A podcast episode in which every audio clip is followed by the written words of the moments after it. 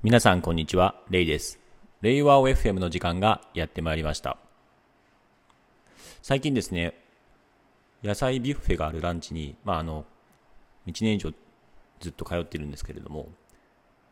まあ、めちゃくちゃですね、もう新鮮な朝どれ野菜とかがあって、葉野菜とかも10種類以上あって、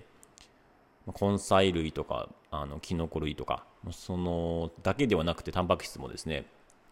まあ、お肉であったりとか、あるんですけども、まあ、ビュッフェ以外にですね、別メニューというかオプションで、え海鮮丼が頼めるんですね。で、まあ、結構この魚も美味しくてですね、割と青魚中心で、非常に健康にも良くて、これ以上ないぐらい のランチで非常にですね、え幸福度が高いです。本題なんですけれども、夢見で必要としている、まあ、営業の人物像、アカウントセールスの人物像についてです。夢見ではですね、あの営業職種の人をですね、サイコロジカルアーティストと呼んでます。まあ、夢見というか僕が呼んでるんですけれども、これはですね、心心理的なですね、ななんだろう、アーティスト、えー心理的に相手をですね、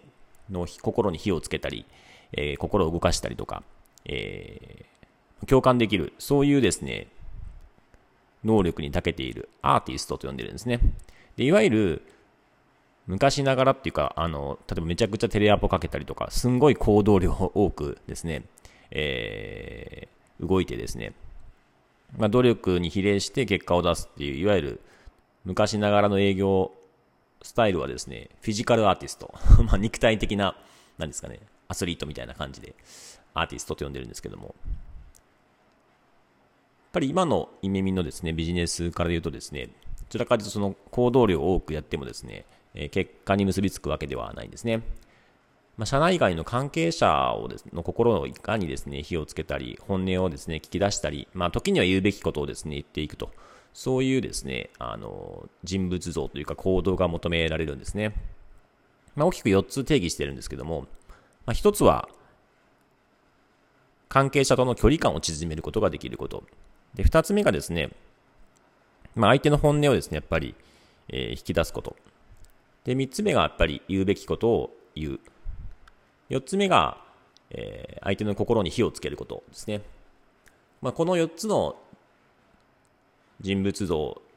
を満たす中で、それに加えて、まあ、実はめっちゃプロフェッショナリズムですよと。で、プロフェッショナリズムっていうのは3つ要件があって、1つが、まあ、自己管理ができていること。自己管理ができていること。で、2つ目がですね、やっぱり顧客志向ですね。徹底的に顧客志向、顧客の立場に立って、えーまあ、考えられることですね。あとはやはりですね、えー結果にこだわると。このあたりはですね、あのープロフェッショナリズムはですね、特にこう、当たり前のものとして、あの、特に俺、プロフェッショナルだぜ、みたいな感じですね。もう、イケてる営業マン、バリバリですよ、みたいな。ちょっと生きってますよ、みたいな感じのですね、そういうオーラを出すんじゃなくて、一見するとそうは見えないと。いや、めちゃくちゃなんかこう、自己開示して、むしろ弱みを見せるし、なんか本音を言うし、なんかにこやかだしとか、なんかおもろいし、みたいな。だけど、めちゃくちゃプロフェッショナリズムっていうのがかっこいいんですよね。し、まあ、優れている。でそういう人を耳は求めますね。やっぱりですね、こう、私営業マンですみたいな感じでですね、めちゃくちゃ数字にこだわってますみたいな。私自己管理完璧ですみたいなものを、こう、オーラとしてですね、見せすぎてもですね、ちょっと近寄りがたくなってしまうので、やっぱり耳はですね、どこまで行っても、あの、最終的にはですね、あ、めっちゃおもろいな、こいつ、みたいな、変わってるな、こいつ、みたいな感じですね。まあ、ちょっとこう、常にですね、こう笑いというかですね、会うとなんかあの、あの人面白いな、みたいな感じで思ってもらえると、やっぱり一番だな、っていうふうに思っていて、やっぱりその B&B2C というビジネスモデルでお客さんとの関係性をですね、築きながら共にサービスを作り上げていくっていうところの、まあ、橋渡しでありですね、そのブリッジになるような役割でもあるので、まあ、そういう意味ではですね、営業っていうのがですね、私営業マンですよ、売りますせ、みたいな感じのオーラを出すっていうのはちょっと違うのかなと思ってますね。まあそういう意味で、その、イメミの場合、アカウントセールスっていう形の、えー職種の位置づけになっていて、まあ、お客様のですね、アカウントをですね、えー管理しながら、まあ、一緒にですね、予算をベースに、こう、サービス作りをですね、どのように行っていくかっていうのを組み立てながら一緒にプランニングしていくっていうの立ち位置なんですね。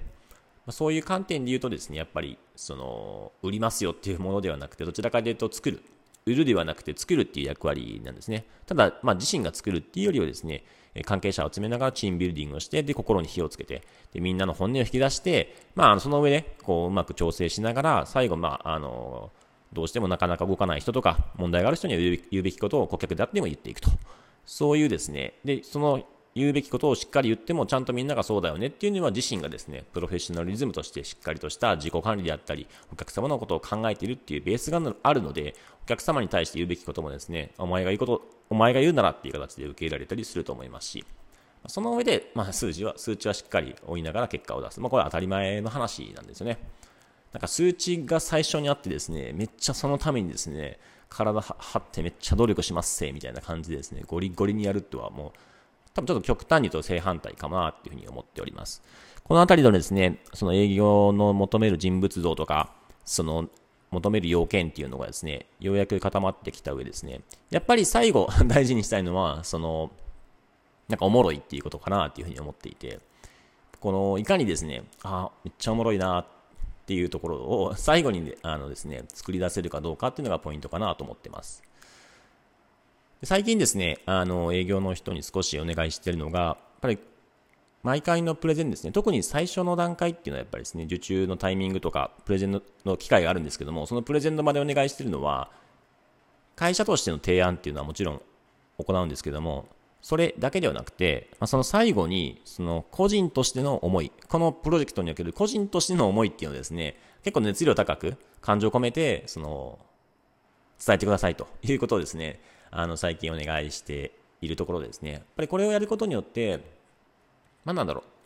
まあもちろんお客様に熱意が伝わるっていうのはあるんですけども、そう、自分の思いっていうのはやっぱり絶対あるはずなんですね。その思いをですね、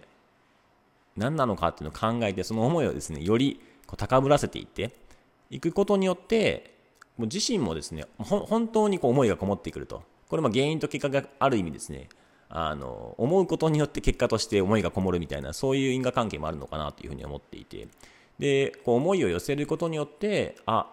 そういえば、このお客さんの課題、うちなら、うちのメンバーならこういう感じで解決できるかな、みたいな、そういうですね、解決案っていうのもやっぱり不思議と浮かんできたりするんですよね。やっぱりですね、その、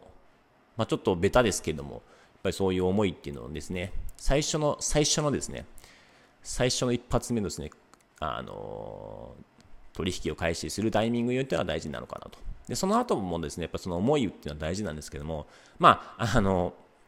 ずっとですね、こう熱い思いを伝えるっていうよりは、その後の関係性っていう意味では、やっぱりちょっと笑いを、笑いを大切にしたいなっていうふうには思ってますね。あ、る意味ですね、えー、意味はですね、経営方針として、まあ、日本日本一の経営方針を掲げていて、これは、まあ、あるある分野において必ず日本一を目指すと。例えば、成長環境として日本一ですと。勉強会の開催数は日本一ですと。えー、 Qiita の、 Qiita の、えー、企業活用度は日本一ですと。 Slack は日本、えー、活用度は日本一ですと。で、 Notion の活用度、えー、日本一目指してるんですけども、同じようにですね、営業、営業会社として日本一っていう、そういう領域をですね、作りたいな、作るっていうふうに、えー、掲げています。まだ具体的にですね、いや、この分野でもう日本一見えたわっていうのはですね、あの、まだこう明確に見えてはいないんですけども、一つはですね、まあ日本一おもろい会社っていうのはいいのかなっていうふうに思っていて、まあ、何が面白いっていう話なんですけども、まあ少なくとも吉本よりちょっと面白い会社を目指したいなと思っていて、いや、そんなん無理やろって思うかもしれないですけども、あの、吉本のお笑い芸人は面白いと思うんですけども、吉本っていう会社自体がまたその面白いか、面白いかどうかっていうのはまた別の話だと思うんですね。まあ、なのでですね、あの、まあ、それちょっとヘリクスなのかもしれないですけども、おもろい会社っていうのをですね、なんかこう、目指した上で、でもその、その表側はそうなんだけど、ちゃんとこうですね、こう、掘り下げていくと、え、めちゃくちゃプロフェッショナリズムやん、みたいな。めっちゃ真面目やん。めっちゃ仕事できるやん、みたいな。まあ、そういうですね、お裏、表側のブラと、なんか知らんけどおもろいみたいな。そういうバランス感覚っていいなっていうふうに思っていて、